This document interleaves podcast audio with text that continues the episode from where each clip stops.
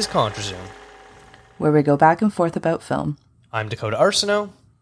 And I'm Rachel Ho.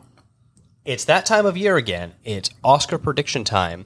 It's where we put our pristine reputations on the line in hopes that you win your office pool. The last few episodes, we have gone over the odds and scenarios where each of the Best Picture nominees have to win their respective awards. But today, we are going to go through the 21 awards, not the shorts, and name who we think will win and who we want to win. Joining Rachel and I today is Stephanie Pryor, last heard on episode 162, Vancouver Queer Film Festival 2021. Welcome back, Stephanie. How are you doing today? I'm doing great. Happy to talk about the Oscars yet again. This is the first time that you and Rachel have been on the same episode. Yeah, I'm very excited. I'm very excited. Super Yeah. excited about that. This is going to be reminiscent of uh, when we had Naomi on, and I'm just going to have to take a back seat, won't I, Rachel? Yes, and that's as as it should be, quite As it should, frankly. exactly. As it should be. See? Thank you, Steph. Thank you very much. As a white straight man, I find this very offensive right now. Uh-huh. You could you can watch Licorice Pizza, and that would like sure settle you in somehow. God, I hated that movie. And All right. Well, I want to check in with everyone on how their Oscar death race is going. As of this recording, I only have two features left and five shorts, putting me at 46 out of 53. Rachel, where are you for uh, watching Oscar nominated movies? 31. Um, and I haven't watched any of the shorts yet. Apologies to the people who make the shorts. Um, and then other than that, I think it's like maybe I think I've seen most of the features. I, there might be like the one with the original song, the Diane Warren one. I haven't seen that. yeah, um, I'm putting that Nor off. do I think I'm like I don't think I'm going to. And then the documentaries and the international feature, I'm missing a few on those. well, you said you, you've seen 31, so that means there's 38 total, so you're only missing seven, which isn't bad at all. Mm-hmm. yeah, I was actually pretty impressed. I didn't think I'd seen that many. I was mostly aiming to watch all of the best pictures and the acting ones. Those were the ones that I was like trying to make sure that I I watched them. And a few of them I had seen a little while back, like something like Spencer. I saw that back at TIFF. Um, so it wasn't anything I needed to watch now. Fair enough. And then, Steph, as of, I want to say two weeks ago, you were like 15 movies behind me. How are you doing these days? um, I only have one feature left to watch and Damn. five shorts, so I'm actually up on you right Yep. now, um, which Very I'm nice. shocked. I can't believe I caught up. yeah, she decided to watch the, the Diane Warren movie. I'm just Oh, did you? missing. Yeah, I know. I'm just watching Cyrano, m- missing Cyrano. Oh, okay, yeah, I saw that uh, just a few weeks ago. It's not bad. It's all right. Yeah, that's on my this week coming up. That's Yep. my to do list. Mm-hmm. Okay. That's pretty good. You guys did both of you did very, very well, I think. Like Thank you're you. Basically there. Like you're basically there. Almost there. Almost, yeah. Um, but before we get into our picks, I want to recognize that a few weeks ago, Rachel won the Toronto Film Critics Association Emerging Critics Award. So a huge congratulations to you, Rachel. Thank you, thank you, thank you very much. It was a daunting evening. I wasn't prepared to have to make a speech. It was I was sweating so much. And it was the first time that I'd been out in like ages, like two, Yeah. three years. It was the first time I'm going to like an actual event. And I was I like my feet hurt. I was very out of practice and I was exhausted by like eight PM. I was like, I want to go home. Um, but it was fun. Thank you though. Thank you very much. Did you wear your fancy sweatpants? I literally went and found a stretchy black dress. I was like, whatever. I just need something, and then I, I I saw that, and I was like, yeah, okay, that'll that'll work. And then, um, yeah, I did wear high heels though, which I haven't done that in a little while. So my feet were sore for like, I think the next day. It felt really sad actually how sore my feet were. I was like, wow, I just haven't done this in a while. Who did you end up thanking? Um, you of course, obviously, just you. Of course, I walked. yeah. I walked up there and I said, "Thank you, Dakota," and I went, "Peace out." Mic drop. um, no, I think uh, Alex Hudson, who's my editor at Exclaim, uh, Jason Gorber at That Shelf, and Mark Glassman and Pat Mullen at POV Magazine. Um, oh, fun fact: Rick Mercer gave me my award, which was kind of cool. Oh, um, cool. Yeah, it was very neat meeting him. I was like, wow, I've wa- literally been watching you my whole life. Um, and David Cronenberg was getting a Lifetime Achievement Award from the uh, TFCA, so I got to meet him as well, and that was really cool. He was he was a very very nice guy. I mean, I didn't expect him to be rude or anything, but yeah, he was he was really cool. And shorter than you expected, right? Oh, I wasn't gonna say that. I felt it might be kind of. I would. I. You know. Well, you know, David Cronenberg does regularly listen and send me emails. Oh, yeah. But both both of them actually, both Rick Mercer and David Cronenberg, were a little shorter than I thought. I mean, I guess especially Rick Mercer because I'm so used to seeing him sitting behind a desk when he does the this hour's 22 minutes. Yeah. Um, so I don't really have any gauge on how tall he is. David Cronenberg, he's act, like he's not only very short, like he's a very slight man, like he's quite small. Um, he is older though, so I will give him that. But but um, yeah, neither of them were exactly what I thought it, they, w- they would be in terms of height. And I feel bad saying that, but yeah, you know, it's fine. All good. One of my favorite. Cronenberg stories, and you know he's such a character, is how he's on Star Trek Discovery, but he's never watched it and has zero interest in watching Star Trek at all. He just like they called me up and asked if I wanted to act in it, and I said sure.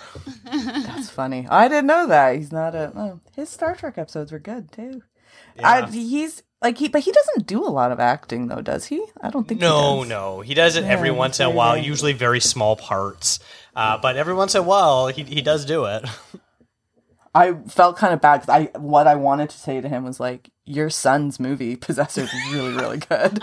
Like, that's what I really wanted, but I was like, "It's his night. Let's. I'm gonna leave him be. It was, it's Yeah. fine." He, You know- oh, he was saying he was gonna get cataract surgery um, in the week following. So, ho- hope you're doing well, Mr. Cronenberg. Hope hope the surgery went well and everything's good. Honestly, I'm sure if you went up to him and started talk to him, talking to him about his son, he'd probably be more open to talking about that than any of his own Himself, movies. Yeah. Unless he was a real jerk and was like, "I don't give a shit about that guy." Yeah, we don't know how narcissistic he is. My Yeah, exactly. a knockoff version of me.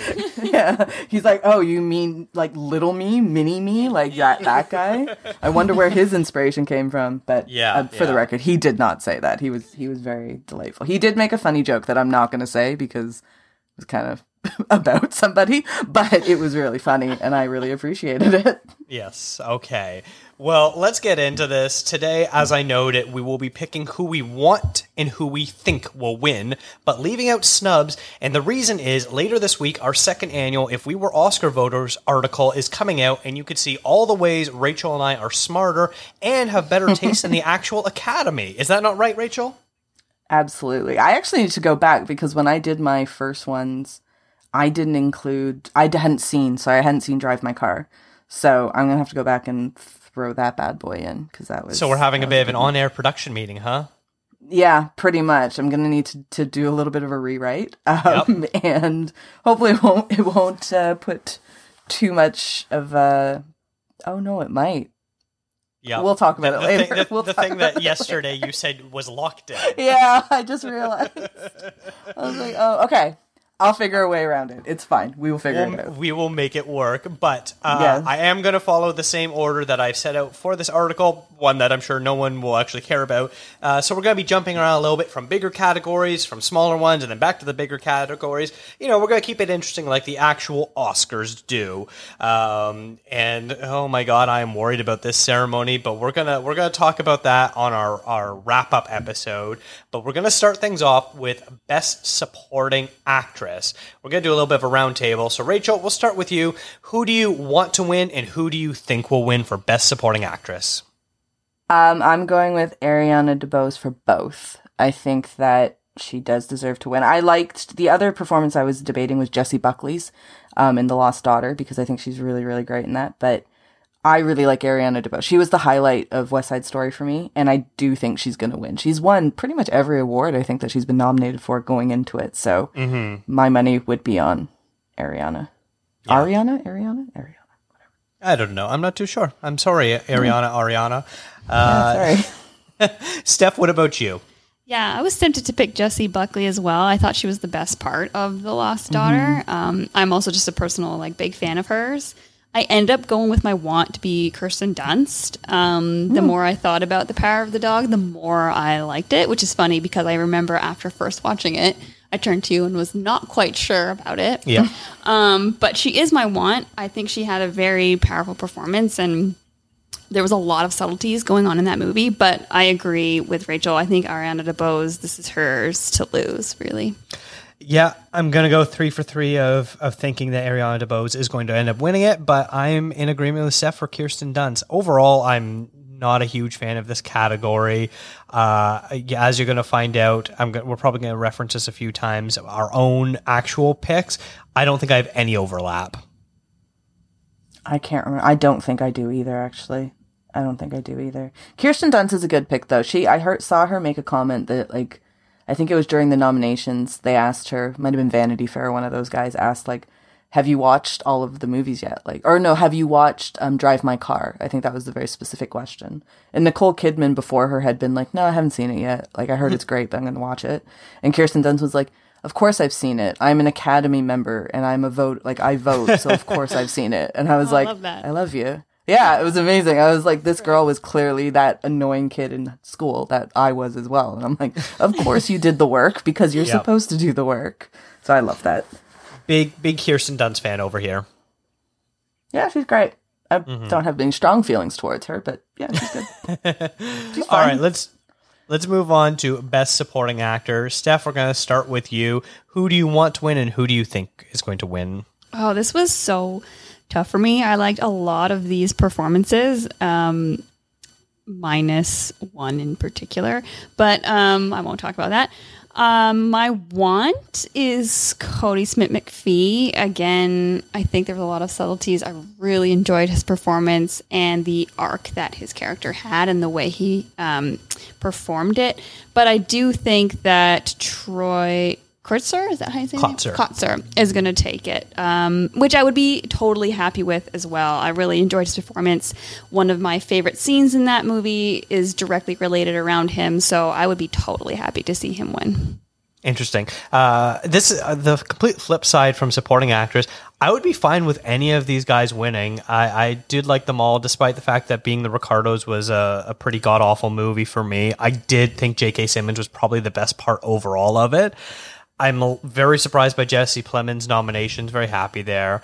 But uh, my want is Ciarán Hinds from Belfast. I really like that. That was one I've kind of debated back and forth. But every time I, I think about it a lot, it, it really it really hits hard for me. But then comes the million dollar question as we've kind of been wrestling with this entire series of, of pre Oscar shows of who's going to win supporting actor between Troy Kotsur and Kodi Smit-McPhee. And, and I'm not too sure. It seems like as of right now, Kotsur has more momentum, but I think Kodi Smit-McPhee is probably still going to win. As I mentioned on the last episode, they both have sort of have similar but different storylines where they are newcomers to the academy, but from very different reasons. I'm going to go with Kodi Smit-McPhee, and I don't feel super confident about this. Rachel, what about you? that could pay off. I mean, like if we were betting on this somehow, that could pay off because I'm I'm going with um, Troy Kotsur as my want to win and as the one I think is going to win. Um, I just think he's he's so good in Coda, and like, and I just I feel like similar to um when Brad Pitt won. I kind of feel like his all of the acceptance speeches that he was making um, on his way to the Oscar, that endeared him even more to Oscar voters, like at, at- right to the end of the line. And I kind of feel like Troy Kotsur's got the same thing, where people are really, really rooting for him to win.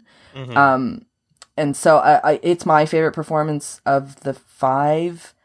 I think I, I really like um, Karen in, in Belfast as well, though, because I, I think that's a really, really great performance too. But yeah, I, I I'm gonna go with Troy Kotsur, and for both, I want to and think is going to win.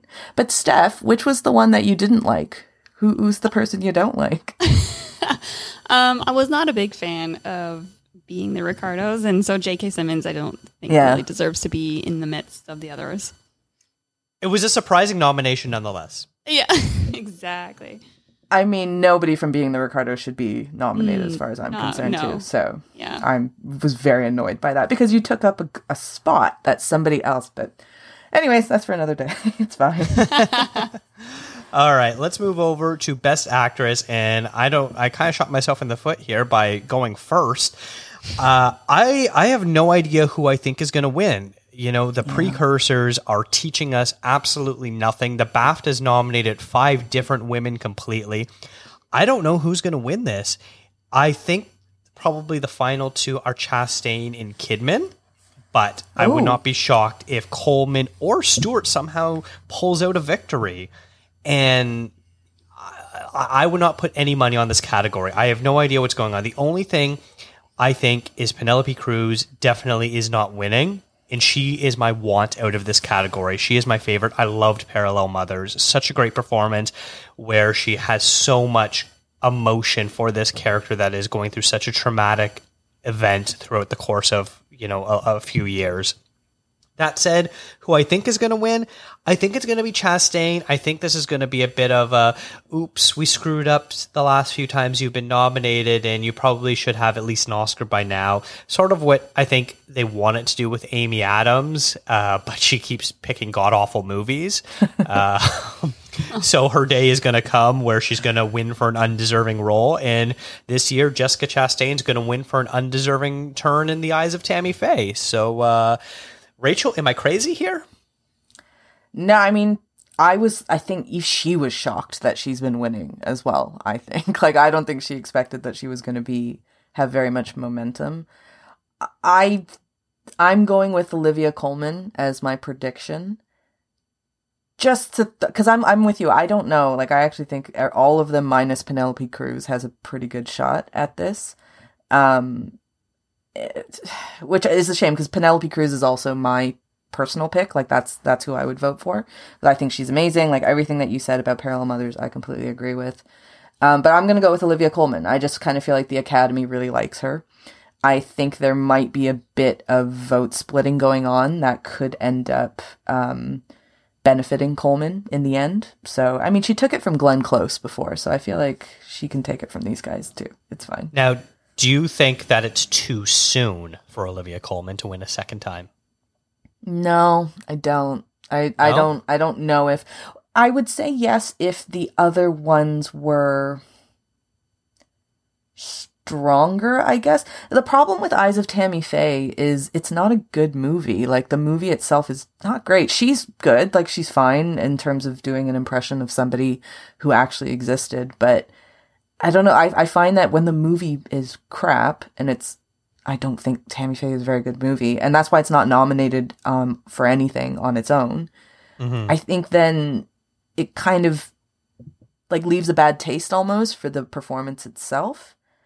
Um, no, I don't know. I don't. I never really buy into like the idea of oh, it's going to be too soon. Like they can't win because we've seen it before. Like people win with maybe a couple years or even back to back. That happens um, especially when it's a good performance. And things I'll say, Olivia Colman is good in The Lost Daughter. It wasn't my favorite movie, but she is very, very good in it.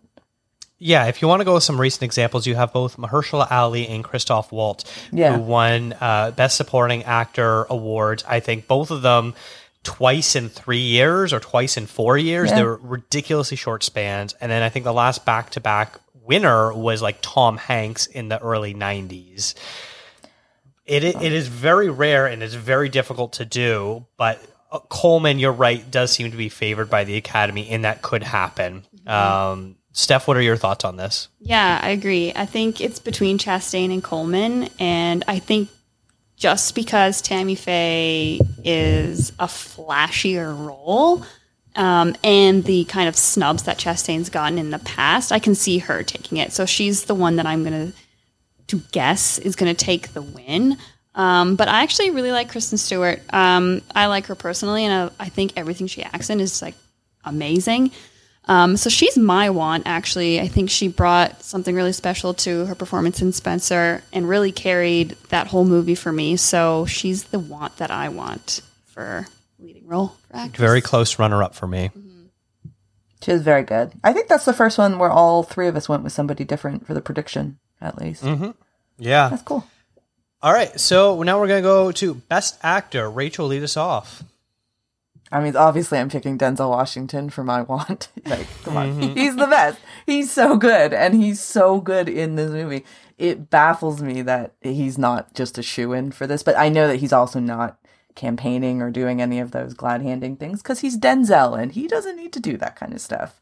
Um, so I I love him. I think it's such a commanding performance. I love an actor who I don't want to say he's past his prime, but I and okay, I'm gonna say he's past his prime, but I don't mean in terms of the quality of his work. I just mean in terms of the quantity. I don't. He's not working as much as he used to because he's older, and if he were in any other job, he'd probably be retired right now. So, um, I love when he does come out and do perform because he's so good. Like he just kind of reminds you of why we've held him up on a pedestal for so long, and the tragedy at Macbeth is a perfect vehicle for Denzel. I think he's amazing in it.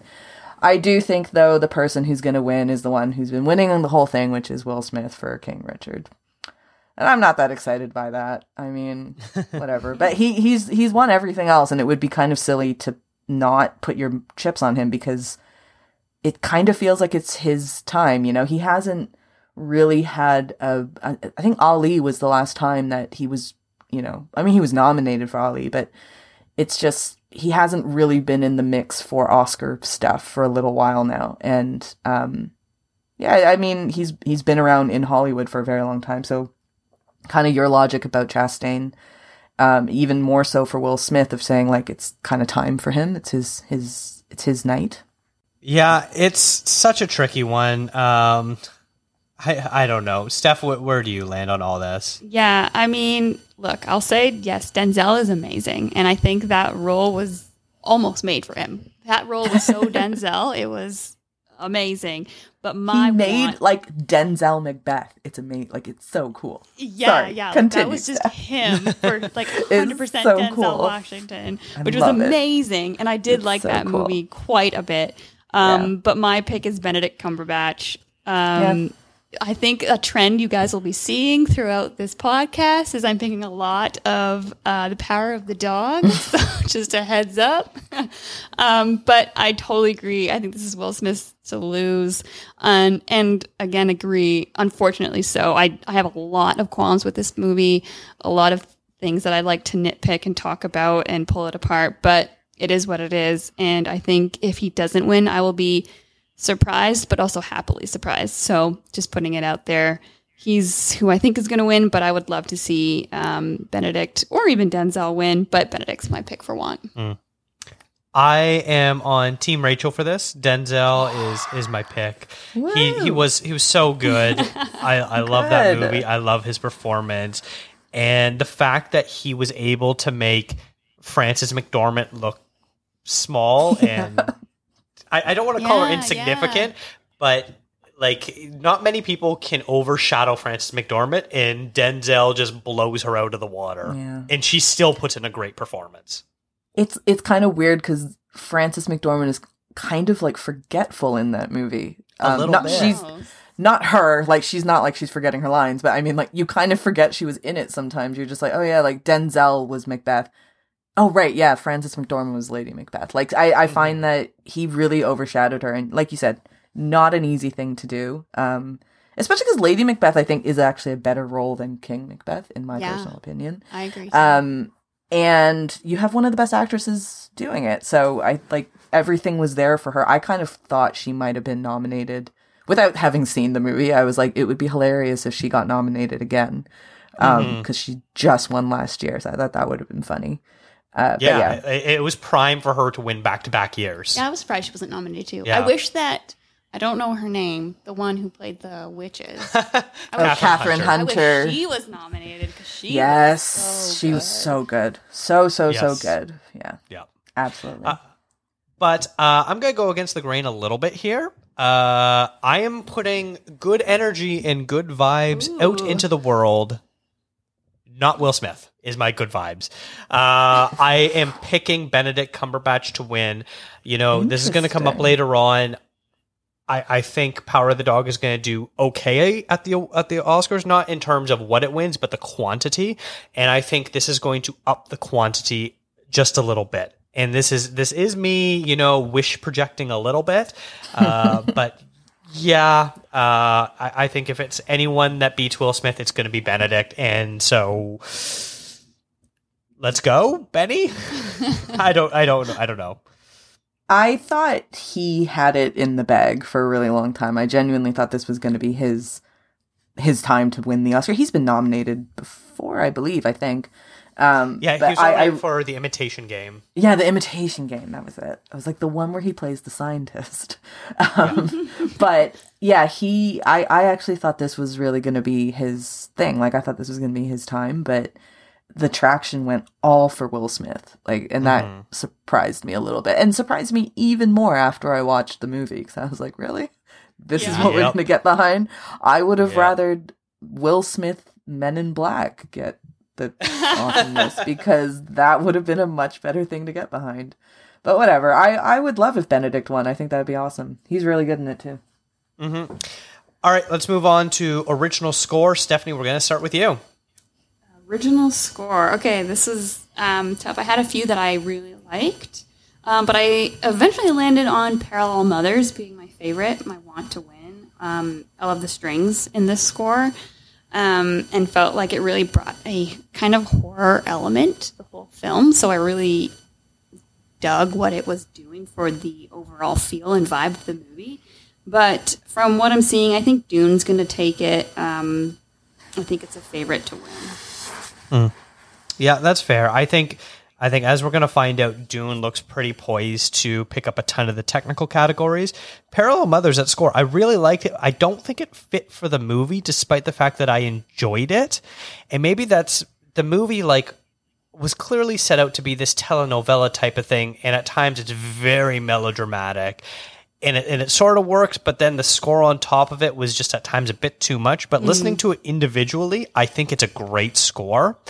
That said, uh, I got to go for my guy Jonny Greenwood from Radiohead. He should have gotten two nominations this year for Power of the Dog and Spencer, but uh, I'm going to go both my want and my prediction as the Power of the Dog. Bold. I did my want and my prediction is Dune. So there's that. Um, I agree with you though, Dakota, about Parallel Mothers. I think the score is nice on its own, but it just like it took me out of the movie many times because it just felt very overwhelming. Um, it is. I mean, it's beautiful music though. So like like Steph said, the strings are amazing and it's it's gorgeous. Yeah, I just didn't think it really fit too well with the movie.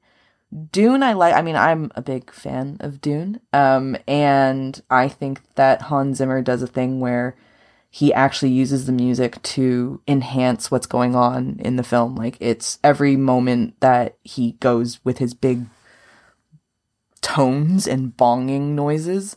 Um, they're not just random bonging noises. Like they actually work to build up the momentum. And like I, the, he does what spoiler alert, Hans Zimmer knows what he's doing when he's composing a film score. Like he he knows how to really hit the notes and the beats of this like of what's happening on the screen, of what's going on in the script. Um and yeah, and I I think I think it's gonna win. I I think Power of the Dog is like my close number two on this one. Um but yeah, I, I go for both want and prediction is Dune. All right. Well, we're going to move on now to original song. And I'm going to start this off. Uh, the only movie I haven't seen yet or even listened to the song is uh, Four Good Days, the Diane Warren song. And I'm avoiding it. Stephanie has seen it, so she can talk about it. But uh, considering the fact that Diane Warren's been nominated something like six years in a row and 15 of the last like 20 years, someone in the Academy loves her, but no one else really does. My want is surprisingly Down to Joy, the Van Morrison song from Belfast. I think it hmm. does a great job of setting the tone of this film. You've got this new Van Morrison song which is, is bright and energetic, and we get to see what modern Belfast looks like. And then the film transitions into 1960s Belfast, and then from there we get only classic Van Morrison songs. And so I think that juxtap- juxtapos- juxtaposition that's a hard word to say apparently. Uh, works so well for that and I, and I really like that. It's not going to win you know and and I'm uh, very sad that Van Morrison's such a anti-vaxxer asshole these days. Uh, but I think I think it's really going to go to Billie Eilish for No Time to Die. I think Encanto's going to have a, a good run because I think the, the Academy really is going to like that. And it's probably going to win. If it wins for that, it's going to basically be for We Don't Talk About Bruno, but the fact that it didn't get nominated, it's going to go for something else, which is hilarious. Uh, but yeah, I, I think it's uh, Billie Eilish's award to lose. She's basically been the front runner for two plus years ever since this song came out. And it seems like she's been anointed for it, so I'm gonna I'm gonna pick her to win it. Uh, Rachel, what about you? I agree with you. I think um, Billie Eilish is going to win it. I think Bond has a very strong history of getting nominated for original song and winning. Like they, I don't like. It's not a fair stat to say, but it feels like that's the one franchise that probably has the most wins in this particular category. I guess because the Bond theme is so distinctive and very classic. So anytime that they use it to create an original song, it always sounds pretty cool. Uh, my pick, if I were voting though, I just I would go for "Be Alive," and it's just because it's a Beyonce song. I have really no, I'm, I'm not that keen on any of these songs in this category, to be honest. Um, so I'm gonna do it for 12 year old Rachel, who really liked Destiny's Child. So we're gonna go with Beyonce and "Be Alive."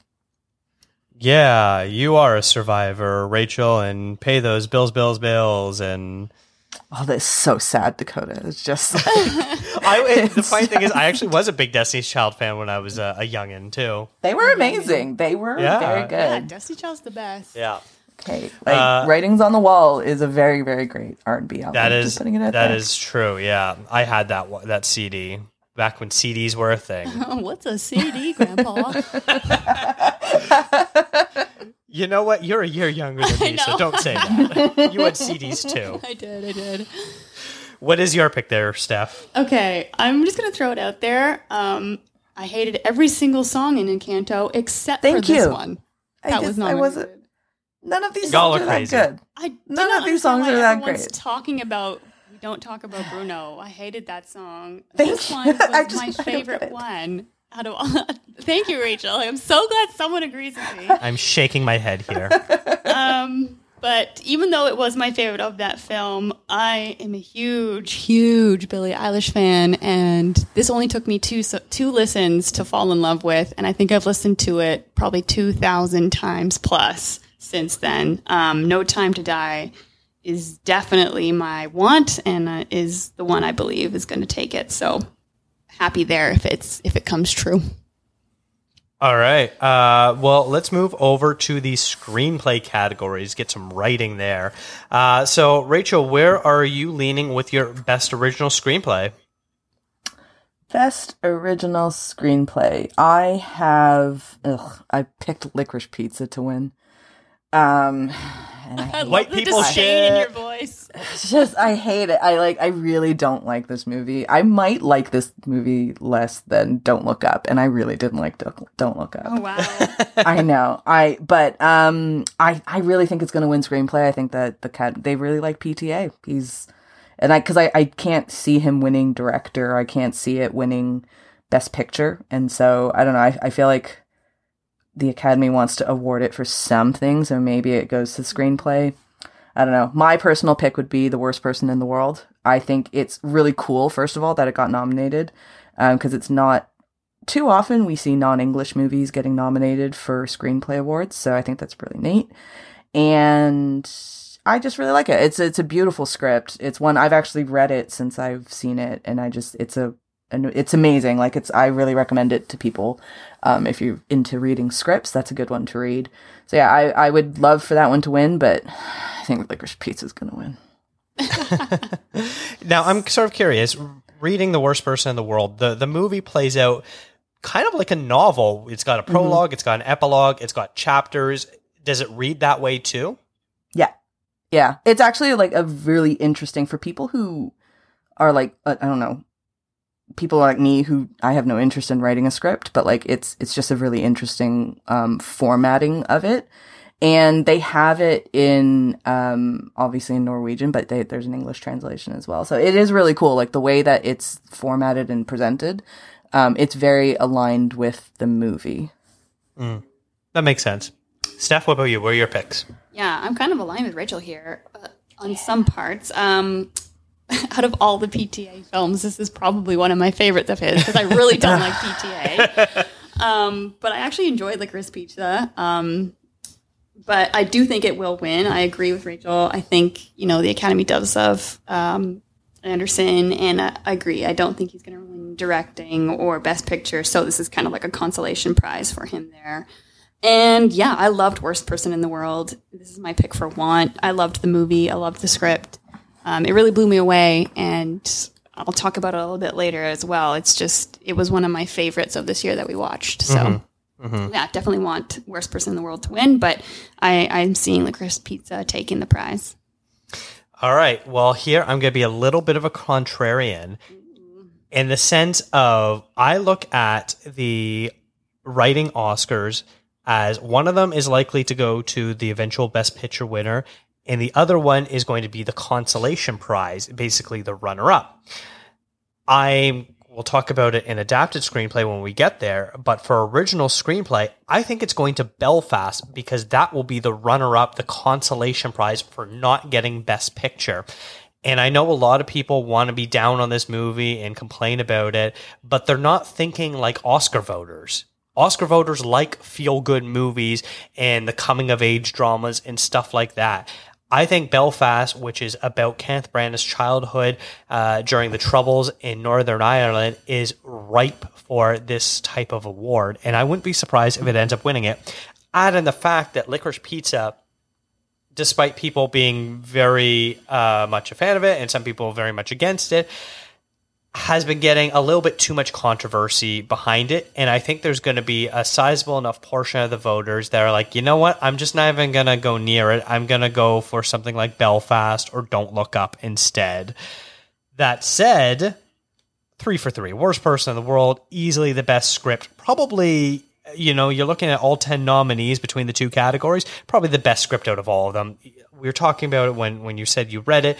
This plays out like a novel, but the fact that they're able to make a novel seem so filmic and not get bogged down with all these chapter details is just a, an absolute treat to to watch. And I love the fact that they're not concerned with giving you every single detail, that they can skip a few years or a few months and not worry about trying to play catch up and let the audience be like, oh, I wonder where we're at with these characters, or has time actually passed? The audi- the the writers trust the audience is smart enough, and and I love that for that. It's a really good point. I think one of the great things about the movie, um, this isn't necessarily about the screenplay, but maybe more about the direction, is that it, like it, it's it's a world that felt very lived in before you get into Yeah. it, and so you jump right into it, and then that way, when they do fast forward a couple years, it doesn't throw you off. You don't feel like you're missing anything because you are already thrown into this place that was very well established and well well put together. Um and like that doesn't happen that often because i think when i say that it sounds like that's how it should be like that's how all movies should be. Um but it, like but it very rarely happens because it's tough. It's not an easy thing to do and it's um yeah it's just it's very rare to have that feeling too. Like not just that they intended to do it but uh, us as an audience we actually feel that way Yeah, it's it's probably something like we can give a shout out to, to Brody Cottenham, our friend of the show. It's like, why can't all movies just be written well? yeah exactly Right? It seems so simple. Just write it better. Oh my gosh, yeah. My favorite part of this movie is just all the characters. You loved all of them. Like even for all their flaws, everyone felt so human and it felt so real. It didn't. That's the thing. It didn't feel yeah. scripted to me. It was just they like they felt real like that's that's the thing i think like they felt really raw and very flawed individuals and Mm. i think like i was telling i've been telling everybody to watch it and like the joke that every single person that i've said go watch this movie is oh is it about me? Huh. and i'm like and I, i'm like tech really it's about every single one of us. Everyone, like we've all been there and we've all gone through something that was like 'cause- and we've all been the crappy person we've all been the hurt person like it's yeah it's a great movie it's an excellent excellent movie. Hmm All right, now let's move over to the adapted screenplay portion. Steph, we'll start with you. Okay, so surprise, surprise, my pick for one is the Power of the Dog. Um, again, this movie just it didn't resonate with me on upon first watch, but the more I think about it, the more I love it and the more I appreciate it. And I would love to just go back and rewatch it and take it all in again. Um, so Power of the Dog is definitely my want. Um, I, I was torn between this is the one it was going to win as well, but I think I'm going to give it to Coda, and I'll kind of talk about a little bit later why I'm giving it to Coda. Um, just a little bit of like a consolation thing, but I believe that um, it could take it. So I'm gonna I'm gonna sway that way and say that Coda's going to win um, for this category. Very interesting. Uh, I, I also I, I think Power of the Dog is going to win this because I think you know spoiler alert uh, it's probably going to win Best Picture. So I think this is going to go hand in hand with it as it usually does. That said, the more interesting thing is how both of my screenplay picks are the two movies not in English. I am going with Drive My Car. If you're stressing the adaptation part of it, I think the fact that they took it was based on a short uh, Haruki Murakami story, but then uh, uh, Hamaguchi took several plot points from different other uh, Murakami short stories to create one cohesive story is absolutely impressive and I loved what he did with it. And it's so fascinating how both my Drive My Car and Worst Person in the World pick, if you were to try to describe the plots of these movies, there's not a lot that actually happens, yet both of those movies are movies that absolutely like cut to the core of what it means to be a human. What it what is your place in society, your relationship to other people, your loves, your friendships, your heartbreaks, all these different things. And both of these movies do it so well. And so it's my one two punch of, of two of my favorite movies of the year. But I would love Drive My Car to win this. I'm going with you too, Dakota. Actually, I'm saying my pick would be Drive My Car. I think it's a beautiful script, and like you said, like it, they're not about very much. You know, worst person in the world, Drive My Car. At least not nothing like insanely unique. It's just kind of about the human condition and like about the lives that we all lead, like very mundane lives. And I'm always very um interested in that because we always get a very hyper realistic, like with comic books and, you know, action movies and, and rom coms and stuff like that. We get a very heightened sense of reality for so many movies. So it's really refreshing when you see movies that are, I mean, you could call them boring if you want, but they're not. Like they're, but they're just not very fancy. Like they're not very, um, shiny. They're just a bit dull because we're all kind of dull in our day to day lives. Like that's just how it works. So Drive My Car is my pick, my personal one that I would choose. And Dakota, did you say Power of the Dog was your prediction? Yes. Yes, okay, that's what I thought I heard. Um, I'm going with Coda as my prediction. Interesting. Um, so I'm with Steph there. I think it's. I just I have I don't I can't actually explain why. I think the script is really cool, and I think it's it's obviously it's different for for various reasons, but um, it just seems to me that Coda is kind of the sleeper movie at the Academy this year. Like it did win SAG, um, the best ensemble, and like Troy Kotsur, as we already said, has been cleaning up his awards. But I just feel like there's a lot of love for that movie, and so I think people want to see it do well. Um, so for me, like Coda is my my little sleeper hit thing there. I think it's gonna I think it's gonna take that category. Interesting. Okay. Now let's move on to cinematography, and and I love this category this year. There is some phenomenal films that were just shot so beautifully, and and I'm a, I'm a pretty big fan of, of this category. West Side Story would probably be, you know, if I was thinking real Oscar voter, that would be the only one I wouldn't really include. Obviously, my own personal picks are slightly different, but I do have quite I have several overlap in my own picks. That said, I think this is going to be, you know, the, the- we're going to get to several technical categories in a row. This is Dune, Dune's to lose, basically. But that said, my personal pick, Tragedy of Macbeth. I loved what Joel Coen did using the black and white cinematography, using these very theatrical sets while still making them feel very real and lifelike. Stunning job. You know, this is not going to be the first time that I'm going to say these words. I love Tragedy of Macbeth. It, it was so good, but that w- I would love it to win. Uh, Rachel, what about you? I'm with you again. Tragedy of Macbeth. I love that movie. Um, not just because of Denzel.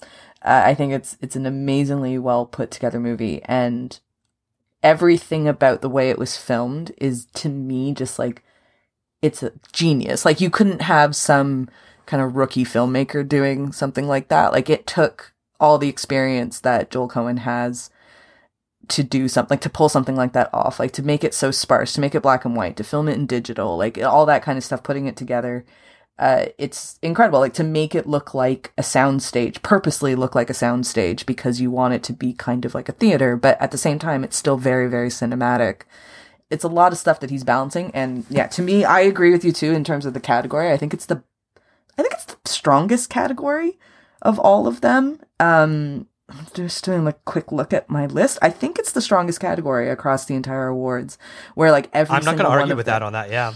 Yeah, because I think every single one of the picks or every nomination, I get it. Like I get why it's there. There's not one that I'm like, oh, that that made it an interesting. Like, I, you know, I mean, I get what you mean by West Side Story, but there's some really cool shots in it, even if they are inspired by J.J. Abrams. There is some really nice like stuff in West Side Story, but it's because it's Steven Spielberg and he it's his direction at the end of the day. Um, I decided to go though for my pick was Power of the Dog, and I kind of thought I was I surprised myself with this one. I thought I was going to go with Dune for most of the technical categories, but I kind of feel like I don't think Power of the Dog's going to win Best Picture. Um, that's just my opinion. I don't think it's going to win. So I feel like though it will take something like cinematography and spoiler alert, I think it's going to take director as well. So I, I don't know. I, I feel like it's, it's, I mean, it's an incredibly beautiful movie as well. Like I, there, it's hard to knock that as the winner. So, but I, I think it'll be Power of the Dog. It's a stunning film for sure, Yeah. and I would I would be very happy if it wins. It's it's a very classically beautiful mm. film. even if it's in New Zealand and not in, sorry, like, sorry, Yeah. Sam Elliott. Like, who knew that? Maybe he New shouldn't be Zealand- such a b i t c h. Yeah, there you go. Yes, okay. Steph, I'm assuming you picked Power of the Dog. That's just my assumption know, here. It's very close, very close. Well, it's such a beautiful movie. Like, just It is, Everything yeah. should be a postcard. Um, but no, I actually agree with you guys. My want is Tragedy of Macbeth. I Oh, really enjoyed this movie and the way it was shot.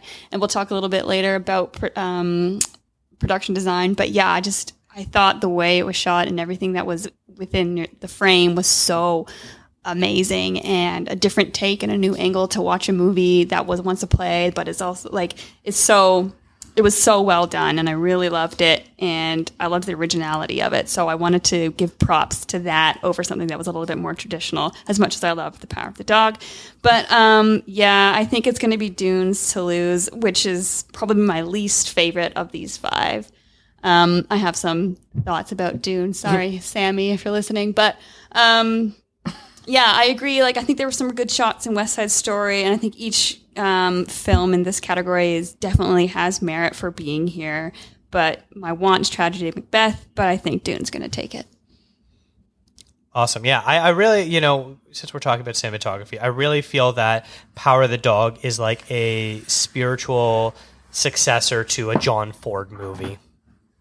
Yeah, that's actually a good call. It's like a modern, like a, Yeah. but it's it's because it's so artistic. Like it, like what Steph said about it could be a postcard. Like you could Yes. take Yeah. stills from it and you could make a painting out of it. Like it would be gorgeous. It's it is a really really really beautifully made movie. Mm-hmm. All right, let's move over to best sound. Uh, I'm going to lead this off. Uh, yeah, you know what? Uh, Dune. I, I'm I'm going I'm to be basic here. Um, I uh, overall I'm not crazy about this category this year. I, I understand why a couple of them are there, but uh, I'm going to go with my Dune as both my uh, want and my pick. Rachel, what about you? Same. Uh, want and pick is Dune. I'm also very kind of meh about this category. I don't think it's that strong. I mean, you and Jeff talked about like Belfast being nominated. Like, why was it nominated? I don't know why. Didn't even West Side Story. Like, I don't. I don't know. I don't see it, but whatever. Yeah, Dune. Dune for both want and prediction. Okay. I'm going to shock you both here.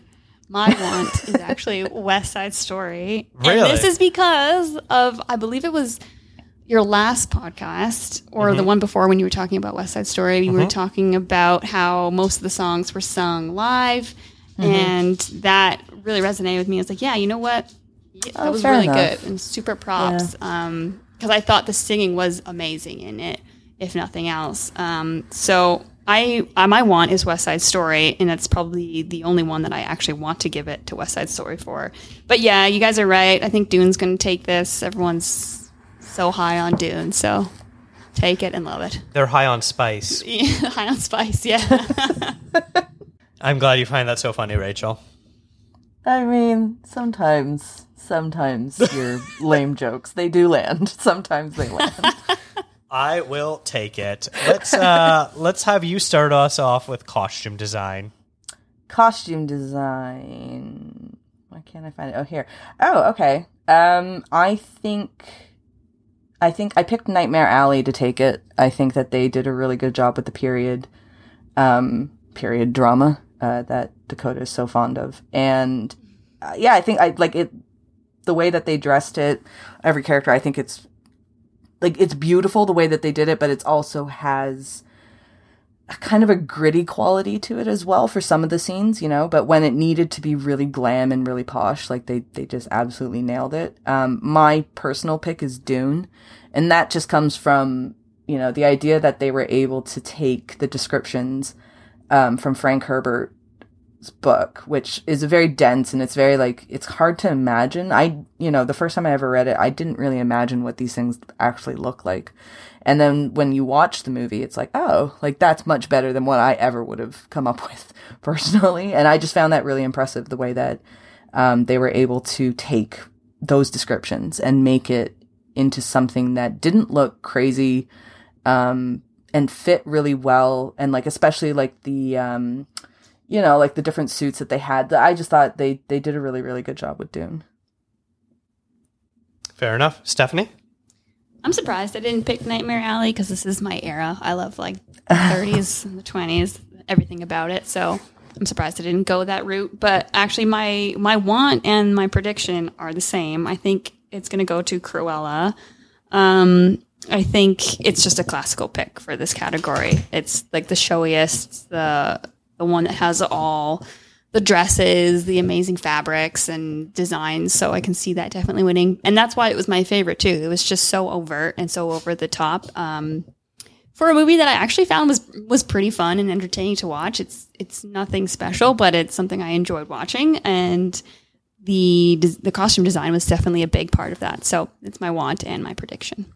Cruella's definitely like my number two for that. I feel like that I was debating between Cruella and Nightmare Alley because I agree with you actually too about it not being like the greatest movie in the world, but it was fun. Like I kind of maybe I, Yeah. was, I was expecting a bit of a train wreck, but it was actually Me like, a too. decent movie. It wasn't it wasn't bad at Yeah. all.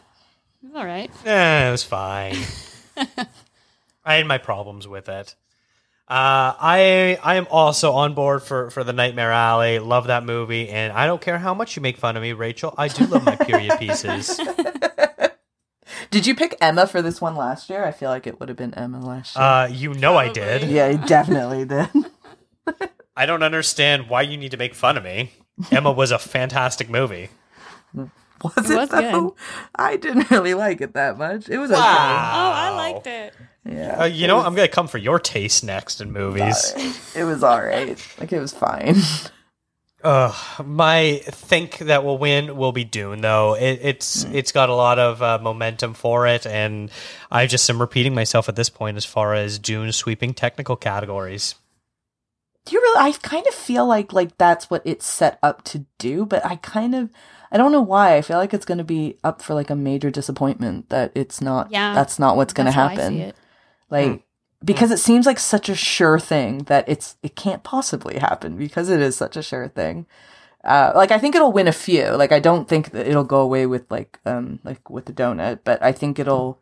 I don't think it's going to do as well as some people think it's going to do. So now we're going to move over to best hair and makeup. Steph, you start us off. Um, I mean, to piggyback off of costume design, I really loved the hair in Cruella, the wigs, what was real, what was I was I'm not sure, but um, I thought it really added. I loved, you know, all of um, oh my gosh, I've lost her name now. Who's the lead actress in that? Emma Stone. Stone. Stone. Thank you. Yeah, I loved all her looks, all her makeup, all her hair. I thought was great and fantastic. So, I mean, that's my want for this one. Um, but I think the eyes of Tammy Faye are going to take it. Um, It's flashy. It's and I think it's good too, like what they were able to do and how she looked like her, and it it it's the one that's probably the one of the showiest ones in this category. So I can see it taking for that because I think that's usually what hair and makeup goes to as well. It's not usually the subtlety of hair and makeup that wins. So I can see it winning.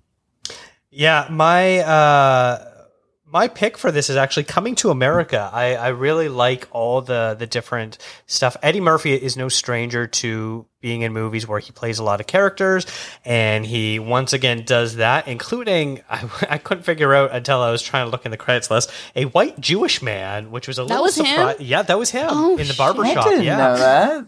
That's funny. yeah, that was Eddie Murphy. Yeah. Uh, and then, of course, you have his co-stars who also play multiple characters. The prosthetic work is fantastic. We've we've known this for years that Eddie Murphy does not mind sitting in a makeup chair for five plus hours to look the part of someone completely different. So I th- this this screams sort of like the um, Suicide Squad winning for hair and makeup, where it's a not great movie, but the prosthetic work is what they're achieving. And sometimes makeup and hairstyling this Oscar really does go to the most deserving recipient, despite the fact that the movie is not always deserving. Well, that's a nice assessment of that category. Actually, I feel like like you're right. Like costume design, hair and makeup, it does go to the people who who genuinely. I that's kind of rude to say that genuinely deserve it because that implies that nobody else deserved their award, which isn't true. Um, I- I, am I would Sorry. counter for costume design, it often will go to more showy period pieces. As, as you can tell, you look at the, the nominees, none of them are modern movies, and sometimes modern movies have fantastic costume design. It just is not something that is recognized by the Academy, whereas makeup and hairstyling really does go for uh, people that are sort of pushing the boundaries of the field. That said, I think Eyes of Tammy Faye is going to be the winner for this, too.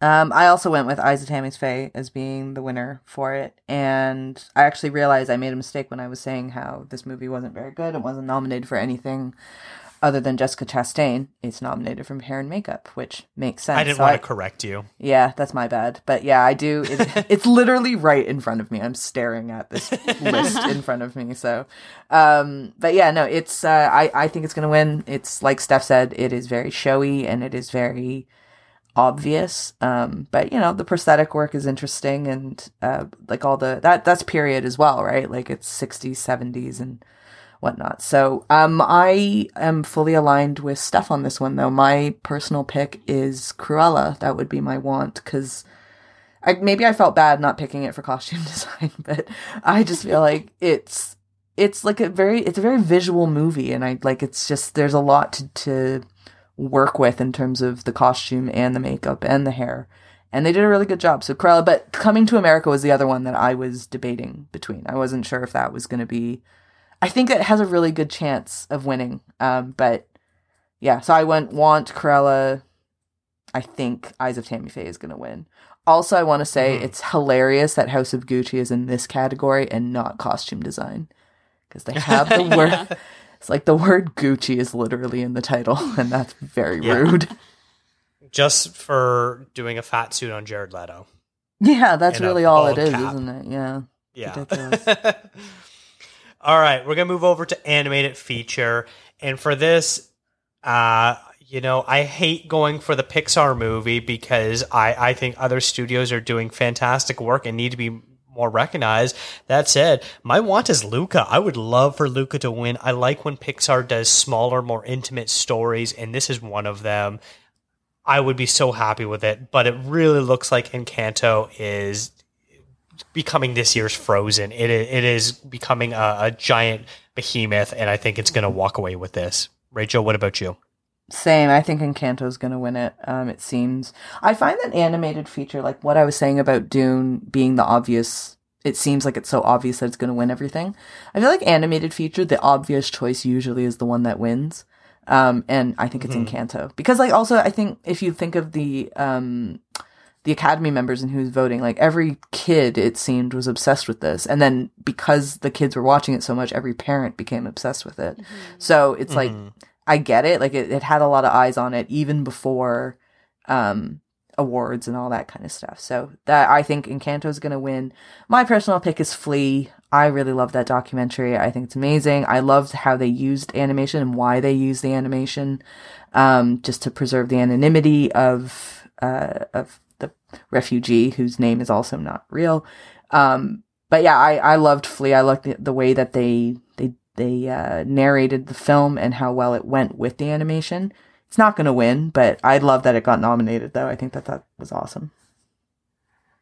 Awesome. Steph, what about you? Yeah, I love that Flee got nominated as well. I, I really did enjoy it. But my um, want to win is the Mi- uh, the Mitchells versus the Machines. This is some this is a movie that like super resonated with me as a child of um, road trips.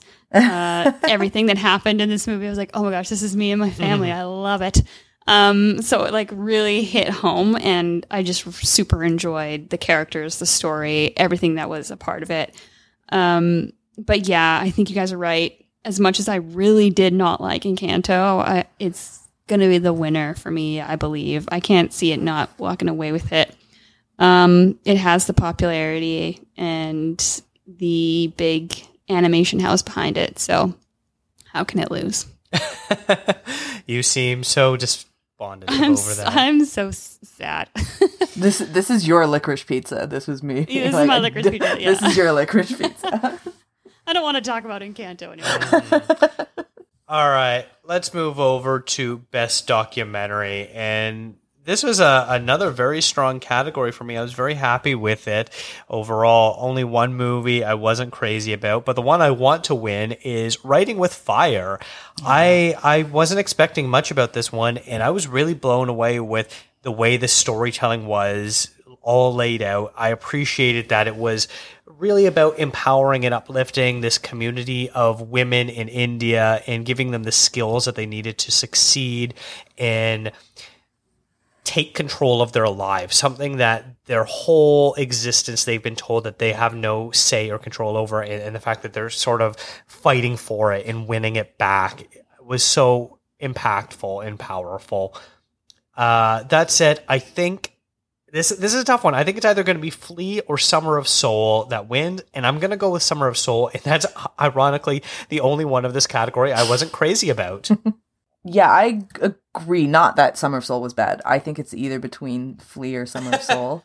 I like Summer of Soul. I thought it was good. I get what your kind of um hangups on it are. I understand that, but yeah, I thought I thought it was good, and I, I really like Nina Simone. So anytime I see her in something, I'm very, I'm all in for that. Um, so I think it's between Summer Soul and Flee. I'm going with Flee as my prediction, but also the one that I want to win. However, saying that, Writing with Fire, um, I when we were covering hot dogs this time ish last year, uh, the one of the directors for Writing with Fire emailed me randomly and was just like, "Can you please watch it? Like, if you want, like, I'll send you a screener, that kind of a thing." And I just think it's like really cool that he was on the ground hustling during something like hot dogs to random bloggers. Like I wasn't, I hadn't really been doing anything um, very much up until that point. So the fact that somebody was reaching out to me, for me, it was like, ooh, like a director emailed me. That's kind of cool. And then, you know, here we are a year later, and these guys, because they have a really good film. It's such a, it's not just that it's empowering and it's it's such a great message. It's just it sheds light on an issue in India that a lot of people might not be aware of, but also sheds sheds light on the newspaper, like the the female run newspaper, um, and again, like something that most of us outside of India wouldn't have ever been aware of it. So it's amazing that something like this exists just as an educational piece as well.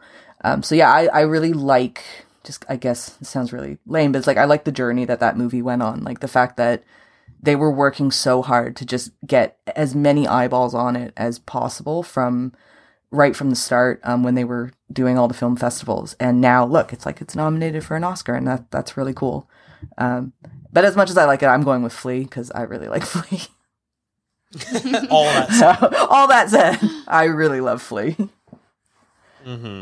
Steph, what about you? Yeah, I think so. Usually, international feature film is my favorite category of the Oscars, but I think this year was actually documentary. I think there were some amazing docs um, that were nominated here, and they were all, for the most part, super original and really interesting. Um, agree with Writing with Fire. It was there was something really special about that film, um, and I think also to just to touch on Ascension, really different take on a doc, um, and just the way it, it left me feeling was something that I had never felt from um, a movie before. So super appreciated that and what it brought to this uh, genre.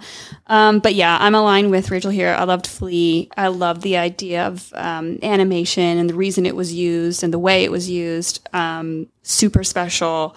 The story was also, you know, interesting to, to learn and to, to go along on the ride for. Um, and yeah, I, I also enjoyed Summer of the Soul. Summer of Soul. I love that music. There was a lot of people in there that I enjoyed seeing and, and hearing about. Um, I can understand, of course, Dakota, the different reasons why you, you didn't appreciate it as much, but I did enjoy it, and I do think it's what's going to end up taking the win. So um, that Summer of Soul will be my prediction, but I would love to see Flee win for sure. Awesome. Okay, let's uh let's go over to best international film. Rachel, lead us off. I really struggled with this one. So I think Drive My Car is going to win. I think it has all the momentum, all the love. Like, um, yeah, and I, I really love it. And I would love it for it to win. Like, I, that would be a pick, but like tied with that is a movie we've already talked about, which is The Worst Person in the World. Um, yeah, I mean, I, I would be super happy with either of them winning. I do think it'll be Drive My Car. And I would, if I were an actual voter, I would really, really struggle between the two of them, like which one I would pick because, yeah, I love both of them quite a bit. So, um, I picking Drive My Car as my prediction. And so as a default, I'm saying I would like worst person in the world to win with the caveat that I would also like Drive My Car to win because it's great. Steph? Yeah, I mean, I have to second that. I love both of these films. Um, I do think Drive My Car will end up winning. Um, so I agree with Rachel there. It is a fantastic film, and that's coming from someone who hates long movies. So um, I think that means a lot for me to say. But yeah, my want is definitely Worst Person in the World. As much as I love Drive My Car, there was just something special about Worst Person in the World for Yeah. me. Um, like I mentioned, it's one of my favorites of this year that I've watched. So I would love to see um, that one win, but I do think it's going to go to Drive My Car, and rightfully so too. I have no no qualms about that. I'm I'm gonna go three for three here with with what the two of you are saying. I would love either drive my car or worst person in the world to win, but you know if I if I have to narrow down one, I 100% believe drive my car is going to win. The fact that it's got nominations in picture and director and screenplay as well just checks checks all those boxes. Uh, and if I had to pick one as my favorite, I would say drive my car is my favorite and Worst Person in the World is, is a very close second. It's a it's a very great year for international cinema. I feel like we're going to be saying that a lot between this episode and our upcoming article, Rachel. But yeah, what, what a phenomenal one-two punch leading this category. And then behind that, you have a movie like Flee as well, which is Yeah. also so fantastic, as you have so eloquently you know talked about so many times on this show and in your reviews and on Twitter and stuff like that. It's a it's a great year for for movies like this. I'm I'm a big fan of this category this year, and it would have been great if a hero got in instead of you know either the Hand of God or Lunana, a yak in the classroom. But I'm overall I'm I'm satisfied with this category. I like the shift that we're seeing as well, where people are getting more and more interested into international feature. Like Steph, you said that this is usually your favorite category, but you were very much so an outlier. Like a lot of people for like for a really long time, this was a kind of a what they I would they would consider like a below the line kind of thing because they're just like whatever, who cares? It's not in English, it's not Yeah. American, like whatever. Um, but it does seem that maybe it's the parasite effect. I don't know, but it seems people are more interested now in what the movies in are um, getting nominated for that, and even like the short list of the movies that are being put up for it. So I think that's really really cool, and I hope it continues on. I feel like for the first time since like the late 60s through the 70s, international filmmakers are are kind of going back to the rock star status that they Yeah. used to be. You look you look Yeah. back in the day and and how revered all of those masters were. We're now getting to the point where people are excited about the prospect of, you know, these big international filmmakers, whether it's, you know, Paolo Sorrentino, Asghar Farhadi, um or or some of these people, Joachim Trier, Ryusuke Hamaguchi, people like that, Bong Joon Ho, they've become the new favorite filmmakers for I think this new generation of film fans, and I'm and I'm all excited about that. It's amazing. Like I I love that because yeah, I just think for so long people had an issue with watching movies that weren't in English. Um, or weren't in a language that they understood and they didn't like, you know, subtitles or dubs and the blah blah blah and all that stuff. So it's very cool. I, it's very very cool. Yeah, I think what's interesting is that like for best international feature film, I always was like these movies are amazing. Like international films are way better than Hollywood films, but I think for this category, it's it's it's the best picture of mm. the world. Yeah. Right? So you have the best picture of Hollywood, but you're getting the the cream of the crop for international film, and that's why everyone is always so fantastic and so amazing. And like you said, even the the short list and the long Yeah. list, like all of them are so good and so deserve to be there that it's it's crazy that more people don't watch them because they're so fantastic. Yep, absolutely. Steph, uh, let's talk about some visual effects. Okay, this is usually my least favorite category to be honest.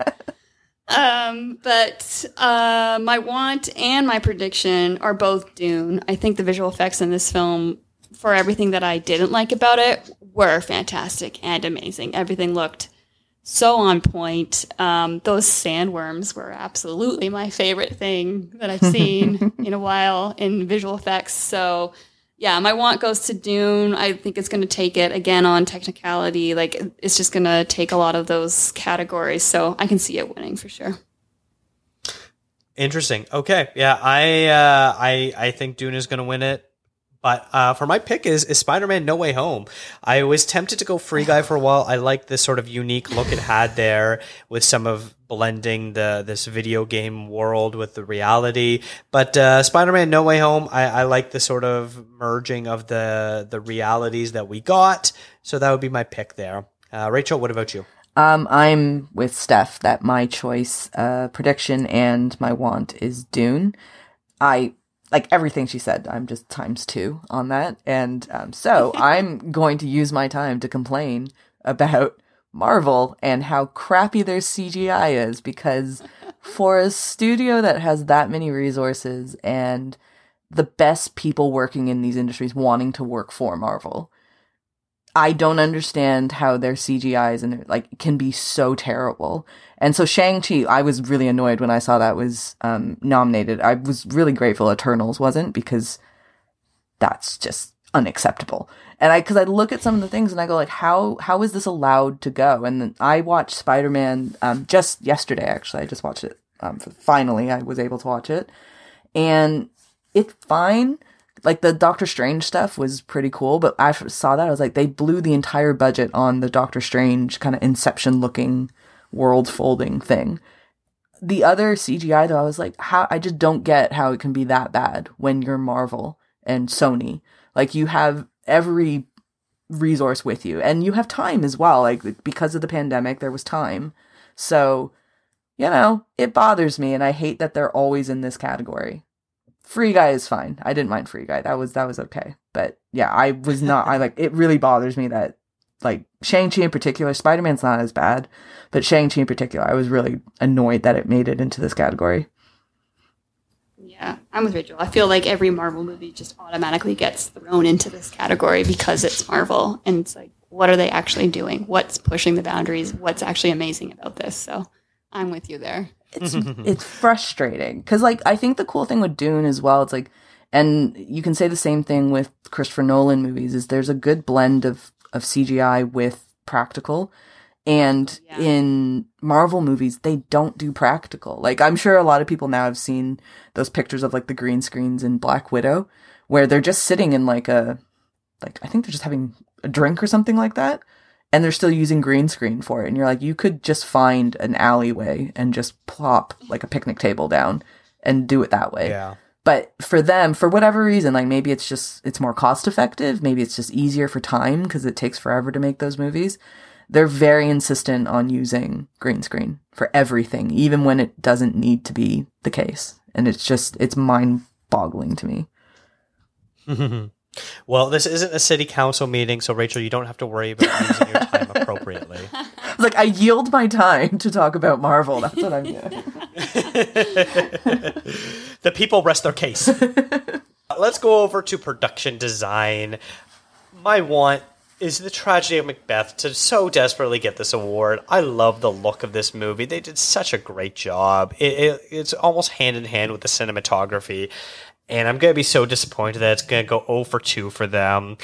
But uh, I think it's going to be Dune once again. Dune, Dune sweeping the, the technical categories. I'd be so happy with, with Nightmare Alley or The Tragedy of Macbeth winning. That th- those would be my my real picks, though. Rachel, what about you? I'm with you on Tragedy of Macbeth. Um, I think I've talked enough about that movie, so I will yield my time to something else. Um, no, I, I really love Tragedy of Macbeth. I think it's amazing, and like we've we've all three of us have said it, like the way that they're able to create to balance cinematic with theatrical, like play stage wise, is impressive, and they did such an amazing job on it.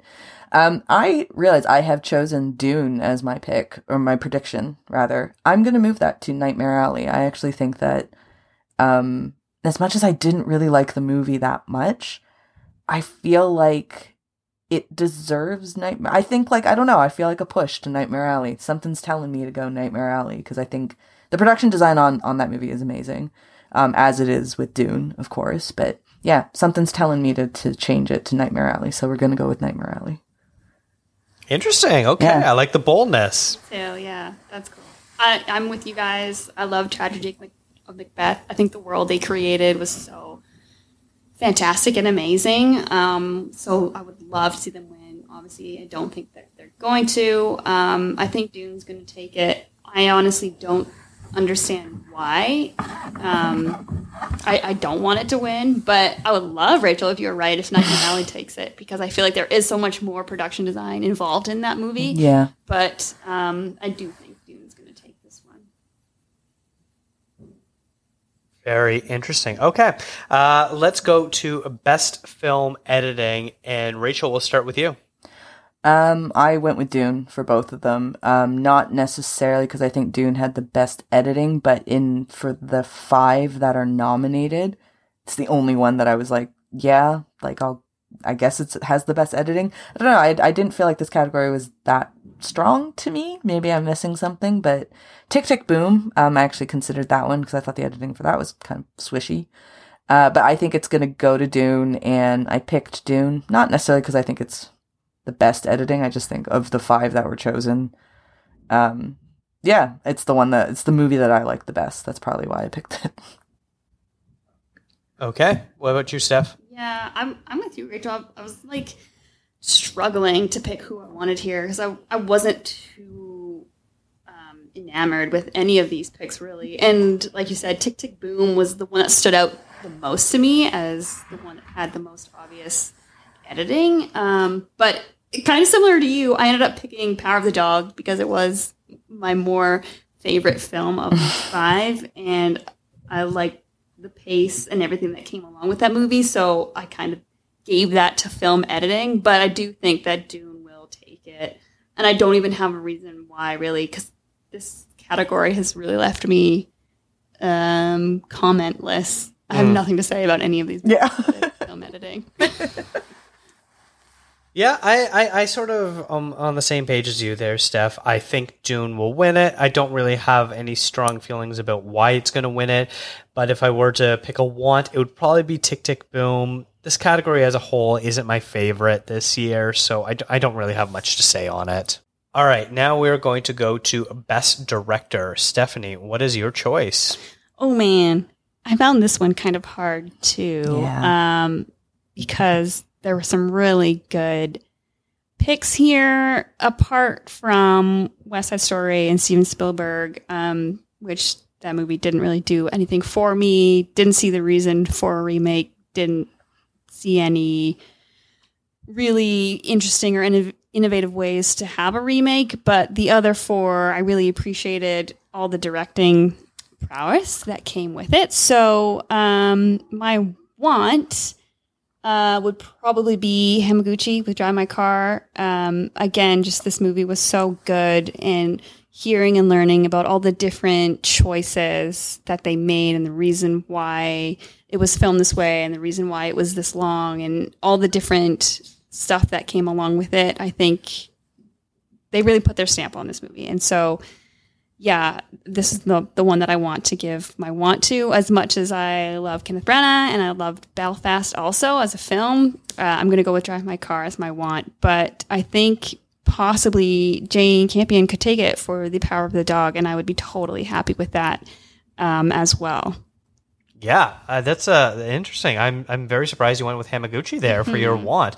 I would totally be be fine with Hamaguchi winning it as well, but overall, I think my want is Jane Campion, The Power of the Dog. I think she was able to craft this very tightly wound narrative that didn't seem like it was going in that direction, and then when this it all sort of came together at the end. It just kind of is like a, a big explosion going off in your brain, being like, I get it all now. It Yeah. all makes sense. That's it. I think Jane Campion's going to make history and become the first uh, two time female winner for Best Director by winning this award. Rachel, what about you? I'm pretty much exactly aligned with uh, Steph. I think I would personally choose um, Hamaguchi for Drive My Car. I think he did an amazing job. Long movies, I, it's like it's so cheap almost to continue to talk about like the runtime of a film, but it is a long movie and it's not a movie that has like a lot of action, so it can feel long, but it's incredibly engaging and it feels like watching it, I'm like, I don't know what I would cut out because I would keep all of this in. Like, I don't think that there is any fat on a three hour movie, which is ridiculous. Um, and I think, you know, you need somebody to captain the ship properly to get a result like that. And I think Hamaguchi just, yeah, I, you know, putting a stamp on it, I think that's a really, really good way to say it. Um, I do think Jane Campion's going to win, though. I think just kind of looking at everything um, she's won to date, it's like her, Troy Kotsur, and Ariana DeBose. They've been consistent. Oh, and, and Will Smith. Forgot about that guy. They have been like consistently winning everything. And so it feels mad not to pick Jane Campion. Um, but you know, I, I love Branagh because I like the idea of I love when when directors do something personal and you can feel how personal it is to them. So something like Belfast, um, it has a lot of heart to it, and that comes specifically from Branagh, you know, showing his childhood. And this really difficult decision of you know his family of whether to stay or whether to leave and everything he left behind. And i think for a lot of people too they didn't realize he was irish. They didn't realize kenneth branagh was irish. And that has to do with his accent and everything like that. But i mean the reason we think we, we don't assume he's irish is because he sounds english. And the reason he sounds english is because his parents left belfast because of this. So i found it like just it's very poetic that movie and i so i think he did a really really great job with it but um but yeah i my my choice is hamaguchi and jane campion i think is going to take it Basically, it sort of sounds like I'm the only feminist of this group and want a woman to win this award. Well, watch your mouth. i feel like this is like male guilt. Is that what this is? Is this like is this you know you thinking you have to choose the woman? It's also really pathetic that this is the first woman to like to win twice. I find that ridiculous. Like that's It it's is, just yes, uh, I know. like ridiculous to me. But you know she deserves it. Like i mean like i wouldn't it's not like if Paul Thomas Anderson won, I would be very annoyed by that. But like Jane Campion, like she deserves same. it, and she should absolutely win this. Um, you know, woman or not a woman, she mm-hmm. should she should win this. I only tease. Now, before we get to our last category of Best Picture, I decided to run a mock Best Picture roll poll. The Oscars are decided by a ranked ballot system where people list their, their choices from 1 through 10, and from there, look up how ranked ballots work if you want to learn more how they work.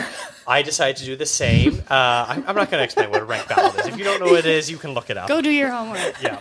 It felt like you were going But- in the direction of I'm going to explain what a ranked ballot is, and then you think about it and you go, Nah, just figure it out yourself. forget it. yeah, I, I decided against it, uh, but I decided to send this ballot out to all of our film loving friends, podcasters, movie critics, uh, people that that work day in day out with with discussing films.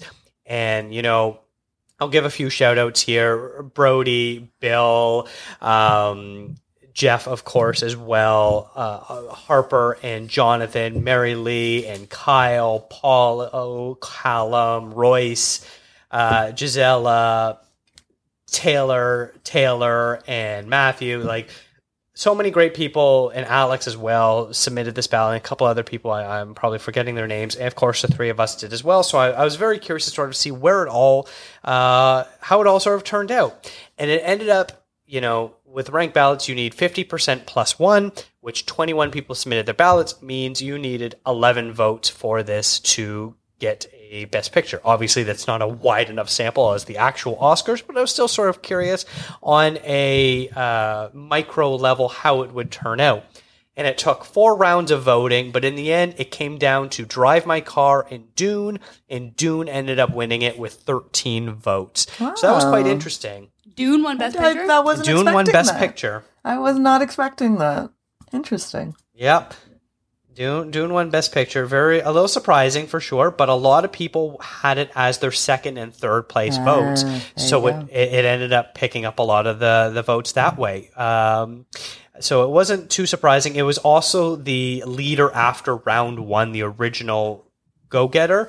Uh, but yeah, so that's how it all worked out. And then I also added choices of if people hadn't seen the movie and if they didn't want to rank it, because you don't have to rank every single candidate uh, when you're doing ranked ballot.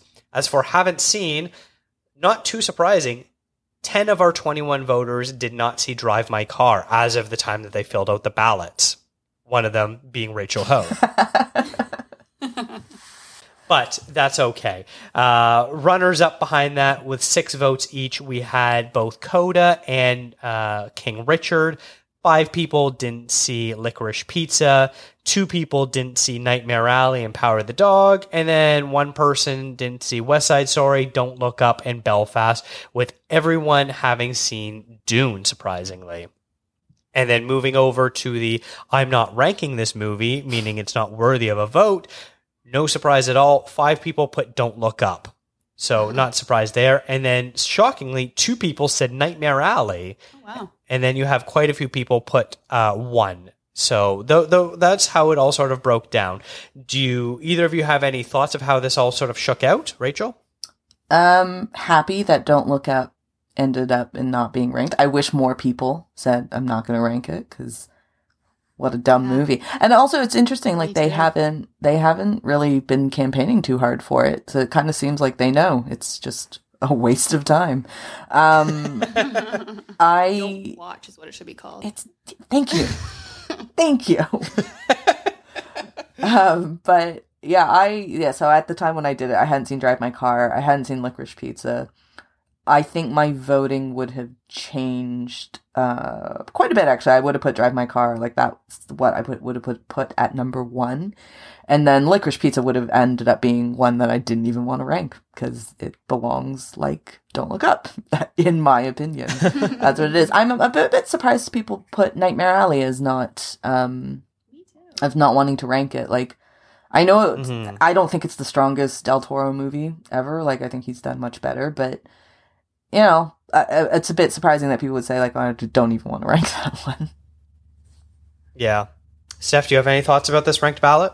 Yeah, I mean, I kind of agree with Rachel. Um, yeah, I think it's it's no surprise that the one that won was also the one that was seen by everyone. Mm-hmm. I don't know if there's any kind of connection there. Kind of interesting. Um, but yeah, I mean, just to second everything Rachel said, really. I'm, I'm surprised about Nightmare Alley, especially. It's not um, I feel like it's not a movie that's terribly offensive or that anyone would be so against. So I'm surprised that two people would say they weren't going to rank it. Yeah, it's sort of interesting because now I'm looking at this. You you said it's not surprising that the movie that everyone saw won, and that's true. That means one person decided not to rank it, so 20 out of 21 people ranked it. Whereas you look at Drive My Car, which came in second place, 10 people hadn't seen it and one person didn't rank it, which means it was literally impossible for Drive My Car to even win because it didn't have enough votes. Mm-hmm. So a little surprising there, uh, but I was still I was still very curious about that. And then I asked uh, the question was if you could pick uh, any one movie to win Best Picture, which is any movie from 2021, what would you pick? AKA your favorite movie from last year. And so I'm only going to go over the movies that w- had multiple uh, votes. Drive My Car led the pack with three votes, and then Dune, Licorice Pizza, and Malignant all had two votes. And then Malignant. we had Wow. I know. Yeah, we had two horror movie fans there. And then we had 16, so a total of 16 different movies that got a single vote. And it, it ranged from Belfast, Flee, Nightmare Alley, Pig, Spencer, Spider Man, No Way Home, Last and First Men, The Last Duel, The Power of the Dog, The Worst Person in the World, Titane, and Zola. So uh, a very, very interesting little group. Uh, not surprised at all that Drive My Car had three favorite movie of the year responses there. Malignant's a little bit surprising though. No, that, that I wasn't expecting that. You could have asked me to guess any movie from last year. I don't think Malignant would have come up, but I guess I haven't. Oh no, I have seen Malignant. What am I talking about? I have seen it. So good, I don't even remember that I watched it. Um, Well, when Callum and Mary Lee listen to this episode, they're going to be very disappointed with you. what I was gonna say was, I, it feels like a movie that if you loved it, you really, really, really loved it. Like I was, I didn't think it was trash. I know I saw some people saying it was really, really terrible, but I like it. Just was whatever to me. Like I was like, all right, like James Wan's doing another horror movie. That's great. But the for the people who it worked for, like it seemed to be one of those movies that they were like, this is one of the greatest horror movies, and I will watch this over and over and over again for years to come. hmm And then uh, shout out to Taylor Baker, whose response was technically it would be Last and First Men, which I saw back in 2020, but the, of well known titles that actually played in a theater, it's Drive My Car by a Mile. So thank you for a very long winded response there, Taylor. so Sometimes rude. your, your pick needs a justification. Yeah, jeez. to. It's so rude. See, see if Taylor ever submits a ballot for you again. I I know. know, I know. I don't know. I don't know if he listens to the show or not, but I apologize, Taylor. It's like so unnecessary. Too. Uh, and then a, a last shout out to Sammy who wrote Dune, and then in brackets, always Dune. I, I, I, I'm there with with Sammy. I think Dune is amazing. I, mm, well, we'll get into it, the picks, but yeah, I love Dune too. All right, well, we're here now. Let's talk about Best Picture. I'll lead this off. My want. I, I, I, struggle with this now. I originally was like very confident Belfast, but the longer time has passed, the more I think about Drive My Car, and those two are so close to each other. But I'm going to stick with my original with Belfast. But who I think is going to win? I think it's going to be Power of the Dog. I think it's going to win both director and picture. And yeah, that's that's all I have to say about that. What about you, Rachel? I'm picking for my personal pick is Drive My Car. Um, as much as I love Dune, it I, I I can appreciate that it is like part one of a bigger story, and maybe it's not fair to Dune to do it that way, but um, I don't know. It just it kind of feels like it's just the beginning, and yeah, I don't know. Not to say that it, the beginning can't also be a best picture, but um, something about that that kind of was a bit of a hang up for me. So I went with Drive My Car because it, I it just blew me away. I think that's such a great movie. Um, I took a long time to watch it because I had started it like in December. Actually, I did watch it back in December, and then I guess I just wasn't in the best headspace for it, and I just found it a little bit boring. Like I just couldn't get into it. So I kept putting it off, kept putting it off, kept putting it off, and then yeah, I watched it um, today and was absolutely just very very enamored by it and very taken by the film. And um, it's one that like i will 100% watch again even though it is a long movie. Um, but yeah so i drive my car would be my personal pick. Uh, the one that i think is gonna win is one that i mentioned earlier as being a bit of a sleeper hit. I think coda might win. I think like the the smart money is on power of the dog because I think that it just makes the most sense to me that Power of the Dog would win because it's the most kind of Oscar-y type movie. Um, but something says like Coda to me. I just I feel it for Coda. I feel like people want Coda to win. People are rooting for Coda and everything that like all the people who worked on it and just everything it stands for. Like, so I I kind of I just I feel it for Coda. So I'm gonna go with Coda as my pick. Wow, that's a, a huge curveball there. Steph, what about you? I love that pick. Um, so I also struggled with this. My first for a long time was Belfast. And I mean, to be perfectly frank, I am biased. I am a child of a parent who moved from Belfast for very similar reasons of what this movie was all about. So this super hit home for me. Um, and especially Ciarán Hinds, who reminded me so much of my grandfather. I loved this movie and was definitely my number one for the longest time. And including after I watched my eventual pick, it was still number one. But like I mentioned before already, um, The Power of the Dog just keeps coming back to me. I keep thinking about it. Everything that happened, slow progression, where it ended up, how it all turned out, just seems to be super amazing. And I loved everything that happened in it. And that's eventually become my preferred winner. I want that one to win. Um, and I think it is going to be the winner. I do agree with Rachel. I feel like Coda could be that sleeper that comes in and just snatches it away. But I see Power of the Dog winning, and I would be happy with that because it is my choice. It is my preference. Excellent. Well, there you go. Those are all of our picks for who we think will win the Oscars and who we want to win the Oscars. As I've already promoted several times, Rachel and I will have our article about our snubs if we were Oscar voters coming out very shortly. So make sure you look out for that. Stephanie, thank you so much for coming on the show today and sharing your picks with us. Thanks, guys. This was a lot of fun. I'm so glad we got to do a show together. I'm very excited about that, and I'd like to do another one. Yeah. Yeah, I like how we aligned on a lot of things. Exactly. and I felt that we Yeah. would. I felt like a kindred like connection there. I was like, this is gonna work Yeah. out well. It's gonna be good. Mm-hmm. Mm-hmm. And hi Dakota, you're here I'll just be too. Dakota's here too. Oh, it's yes. fine. You're here too. Yeah. I didn't, you know, create this show or anything. It's fine. You created it. It's like you know the the first mover of something, like they create the foundation and then it takes like two Mm. brilliant minds to come together and really like push it to its full potential. That's Steph and I. That's that that's us.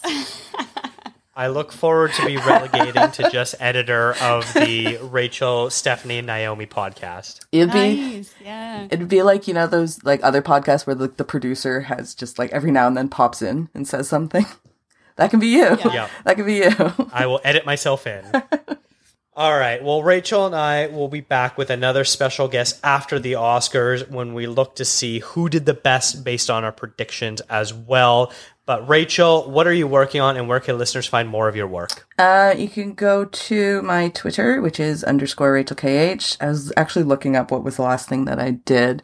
Um, I did a, I did an interview with, um, Domee Shi, who is the director of Turning Red. I almost forgot the name of the movie.